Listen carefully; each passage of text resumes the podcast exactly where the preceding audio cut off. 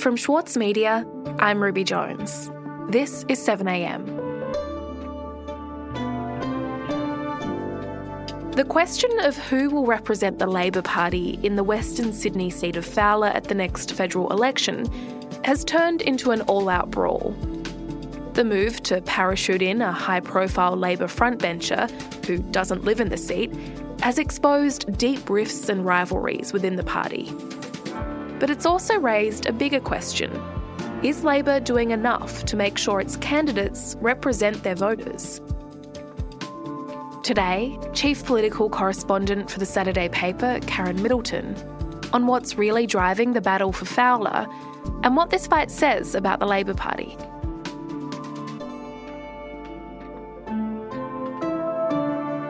It's Wednesday, September 22.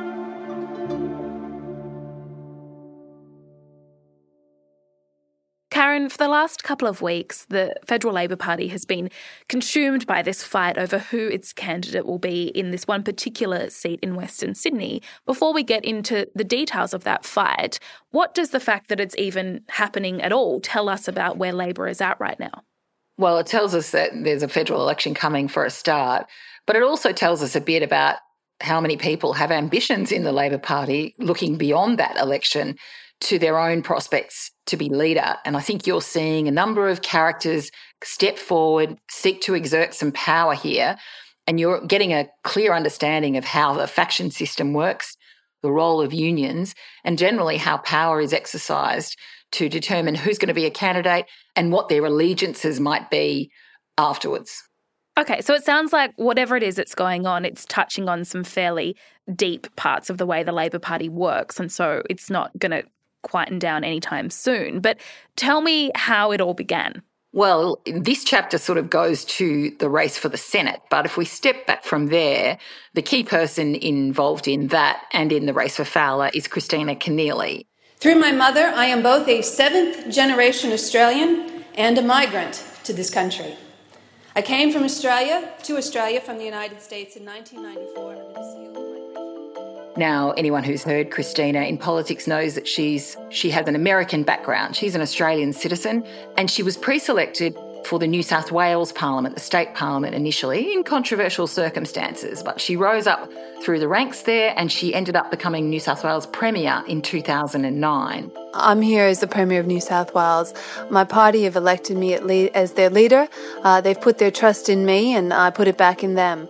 At the, end the Labor Party under her lead was defeated massively in 2011. And so I take responsibility for tonight's result.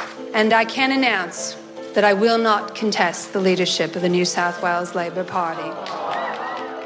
She took some time away from politics then. She was head of Basketball Australia for a while and she became a presenter on Sky News. Welcome to the Friday Show. I am Kristina Keneally. This is Peta Credlin.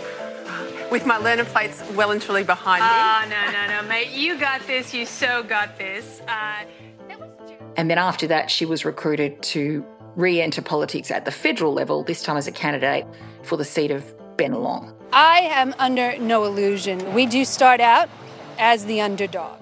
Now, she didn't succeed in that case, that was in 2017. She was then chosen to fill the Senate vacancy that occurred when Labor's Sam Dastyari had to quit politics over his controversial dealings with Chinese interests. She's been in the parliament since about 2018 in that position. She's now serving as Labor's deputy leader in the Senate and she's the shadow minister for Home Affairs. We must do everything we can to improve our border security, to stop illegal drug imports, to stop illegal weapon imports, to stop human trafficking, and to keep Australia and Australians safe. So, all of this really is about Kristina Keneally's desire to stay in the parliament and in fact to move from the Senate to the lower house. And that's because she's got ambitions to become the leader of the Labor Party. And a prime minister has to come from the lower house or the House of Representatives. They can't come from the Senate. Okay, so Kristina Keneally has had a long and interesting political career so far, and she's got ambitions to one day lead the party. But why has that become an issue right now? What's happening in the background? Well, what's happening in the background is that the factions are choosing their candidates for election. The right faction in the New South Wales Labor Party has the numbers, so it gets the most prominent position, number one on the Senate ticket. The left then gets the number two position, and then the right, again because of the numbers, gets to put the third candidate in. The number one position has gone to Deborah O'Neill. She's currently in the Senate and she has the backing of the powerful Shop Distributive and Allied Employees Association, also known as the SDA or the Shoppies. And that means that Kristina Keneally's only option is number three. But that third spot is a bit precarious because unless there's a massive swing to Labor, it doesn't always win that third spot. In fact, it often wouldn't. So if you're put in the third position, you're not guaranteed of being re-elected. And that's the position that Kristina Keneally has found herself in. Now, Labor normally would look after a front bencher of her profile and influence and role in the party. But that hasn't happened with Kristina Keneally in the Senate. So she started looking further afield, and other people were helping her to find an alternative that would keep her in Parliament. Right. Okay. So we've got a, a senior, high profile member of Labor, Kristina Keneally. She's a senator, she's a member of the shadow cabinet. But due to the party's factions, she is now facing being thrown out of Parliament. And so this is about her uh, and I suppose her allies trying to figure out how to respond to that situation, how to save herself. That's right. Now, she could go for a marginal seat, but again, that's not looking after a senior member of the party that, that you want to retain in Parliament. So she looked for a different kind of seat, one that was safer than that. And the response there was to look at the seat of Fowler in Sydney's western suburbs. It's a very safe Labor seat. It's held by a retiring Labor MP who's also in the right faction, Chris Hayes. So that seemed like a neat solution for the New South Wales state branch of the party. But there were some difficulties with this. Firstly, Kristina Keneally doesn't live in that electorate. She lives on Scotland Island up in the Northern Beaches, which is a kind of well heeled area of Sydney, not in the, the very diverse uh, area of Western Sydney that Fowler covers. It's a very culturally diverse seat. A large population there comes from different ethnic backgrounds, and about 20% of them have a background that is Vietnamese. So the second issue was that Chris Hayes had actually chosen somebody else to succeed him. I live and breathe in my community. I believe I do have an intuitive understanding of the struggles of my community. What Chris Hayes did was he picked out this young woman, a 30 year old lawyer of Vietnamese Australian background called Tu Le. I truly understand, you know, the aspirations of a, a migrant family, of a refugee family, uh, because that's my story. Now, she she's a highly qualified candidate by all reports, but Chris Hayes chose her in conjunction with Tony Burke, who is another senior member of the Labor front bench. And he also has leadership ambitions. So sometimes when you're able to select a candidate in a particular seat, then that becomes a person who might be able to vote for you in future. So Chris Hayes and Tony Burke together decided that Tu Le should be the candidate, and it's really not clear how much more widely they consulted about that. So we've got Kristina Keneally eyeing off this safe Labor seat in Western Sydney. The problem being, though, that there is already a candidate that's been picked out for the seat, someone who actually lives there and sounds like that they would be representative of the community as well. So what happened next, Karen? Well, there was a deal to install Kristina Keneally instead. That was brokered by both the Party General Secretary in New South Wales, Bob Nanva, who had to solve that Senate problem and find something for Keneally, and also by Chris Bowen, who's another prominent frontbencher in Labor, who has the neighbouring seat of McMahon to the seat of Fowler. And he's also a leadership candidate, has ambitions for bigger things in politics. But it's also, of course, raised this whole public debate about diversity and whether Labor is trying hard enough to find candidates that represent the communities in a genuine sense.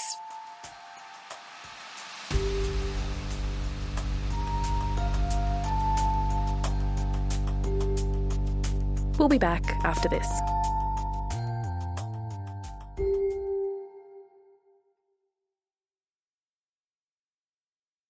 For Sloane Crosley, writing about the loss of a friend may not have provided catharsis, but it did allow for the possibility of a better ending. Like you have this amazing meal that's this friendship, and then you have a really, really, really, really bad dessert with shards of glass in it. And then, like, the book is like, you know, those little chunks of chocolate that come with the bill. I'm Michael Williams. Join me for this week's episode of Read This as I talk to Sloane Crosley about her latest, Grief is for People. Listen wherever you get your podcasts. As a 7am listener, you value the story behind the headlines. That's why you should read Post, a free daily newsletter bringing you the top five news stories of the day, summarising each of their key points with links to full articles from a range of sources. Get the news you need to your inbox every weekday morning with Post. Sign up at thesaturdaypaper.com.au slash newsletters. Karen, what has the response been like to Kristina Keneally being placed into the seat of Fowler, particularly considering that she's from a very different part of Sydney? She's not necessarily representative of the community there compared to the other candidate that was selected. So, how has this been playing out? Well, Tu Le has been very unimpressed. I don't believe that there is enough diversity in our parliament and in the Australian Labor Party.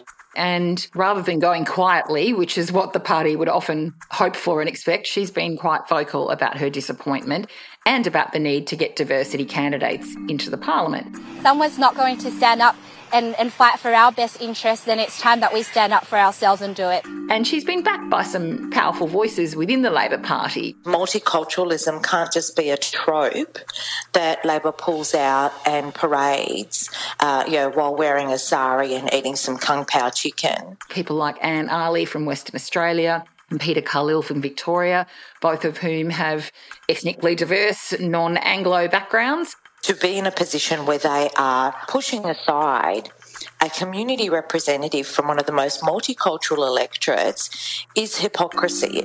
They've spoken out about the need for that to, to increase the representations of ethnic groups in the parliament.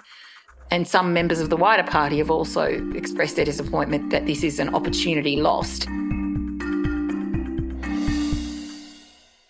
And so, how is Labor dealing with this criticism that's coming from within its own ranks? It's fairly significant, I would say, to have a number of sitting MPs criticise the, the pre selection of one of their colleagues. It is, and they would prefer that this happened in private, not in public. It's not good for Anthony Albanese to have this happening in public. He has backed Kristina Keneally and said that they need to find a place for her. Kristina will bring considerable capacity to the House uh, as she has done in the Senate. Okay. Uh, she's now, an important part of my team. But he's a bit hamstrung now on the question of diversity as well. And by the way, our deputy leader in the Senate, Kristina Keneally, was born in the United States, came to Australia, and is another great Australian success story of a migrant who's come here and became the New South Wales Premier. He also emphasised Kristina Keneally's migrant background coming from the US and his own Italian surname as examples of the party's commitment to ethnic diversity. And guess what? At the next election, there's someone called Albanese running uh, for Prime Minister. That didn't go down terribly well with some people in the party. So you've got this all playing out in a public debate that's quite unseemly for Labor. Mm. So there seems to be two big threads to this story, Karen. The first is that it's a question of whether or not Labor can choose people who accurately represent the electorates that they're being pre selected for and whether the party is diverse enough. And then there's this second issue, which is going on in the background, which sounds like a lot of people positioning themselves for potential future leadership positions. So, on that second point, how is that likely to play out? And will this leadership positioning essentially override the party's need to have diverse and accurate representation? Well, I think they'll try to have it all go quiet now because it's been um, not terrific to have it play out in public. But it does show you, I think, that there's jockeying going on in the background on future leadership. There is an election coming up. It's going to be a very tight race if you believe what the opinion polls say at the moment. And it's just interesting, I think, that there are, are candidates already looking to who comes after Anthony Albanese rather than focusing on pulling in behind him and getting him and his party elected to government. But it has really exposed the way these things happen, and that sometimes what looks like the motivation on the surface is not the only motivation or agenda at play. And I think that's very obvious in this case. Mm. And what does it all mean for the people who live in Fowler, Karen? Because it seems like they're getting completely left out of this debate. Well, you could say that. That's right. They haven't had the chance to pre select their own candidate properly for about three decades. They've had candidates imposed. And you could argue that they're a bit taken for granted that they always vote Labor. And so this situation has prevailed for so long. It will be interesting to see whether there is any backlash to having a public brawl about who should be the candidate that doesn't involve them having any selection. We'll watch for the vote at the coming election. Karen, thank you so much for talking to me about all of this. Thanks, Ruby.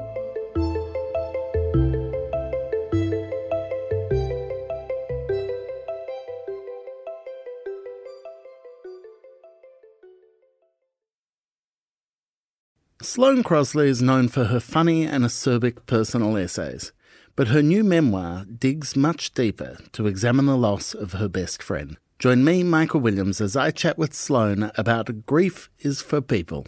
Find it wherever you listen. Also in the news today, thousands of protesters, including many construction workers, marched through Melbourne's CBD on Tuesday after a two week shutdown of the construction industry was imposed. The protests were also attended by members of far right groups and others opposed to the lockdowns. According to the Victorian Government, more than 400 COVID 19 cases have been directly linked to the construction sector. And in New South Wales, the local government areas of Tweed, Byron Bay, and Kempsey have entered into a snap seven day lockdown. The announcement of stay at home orders came after a worker from Sydney spent several days in the regional area and later tested positive. The state recorded 1,022 new local COVID 19 cases and 10 deaths on Tuesday. I'm Ruby Jones. This is 7am. See you tomorrow.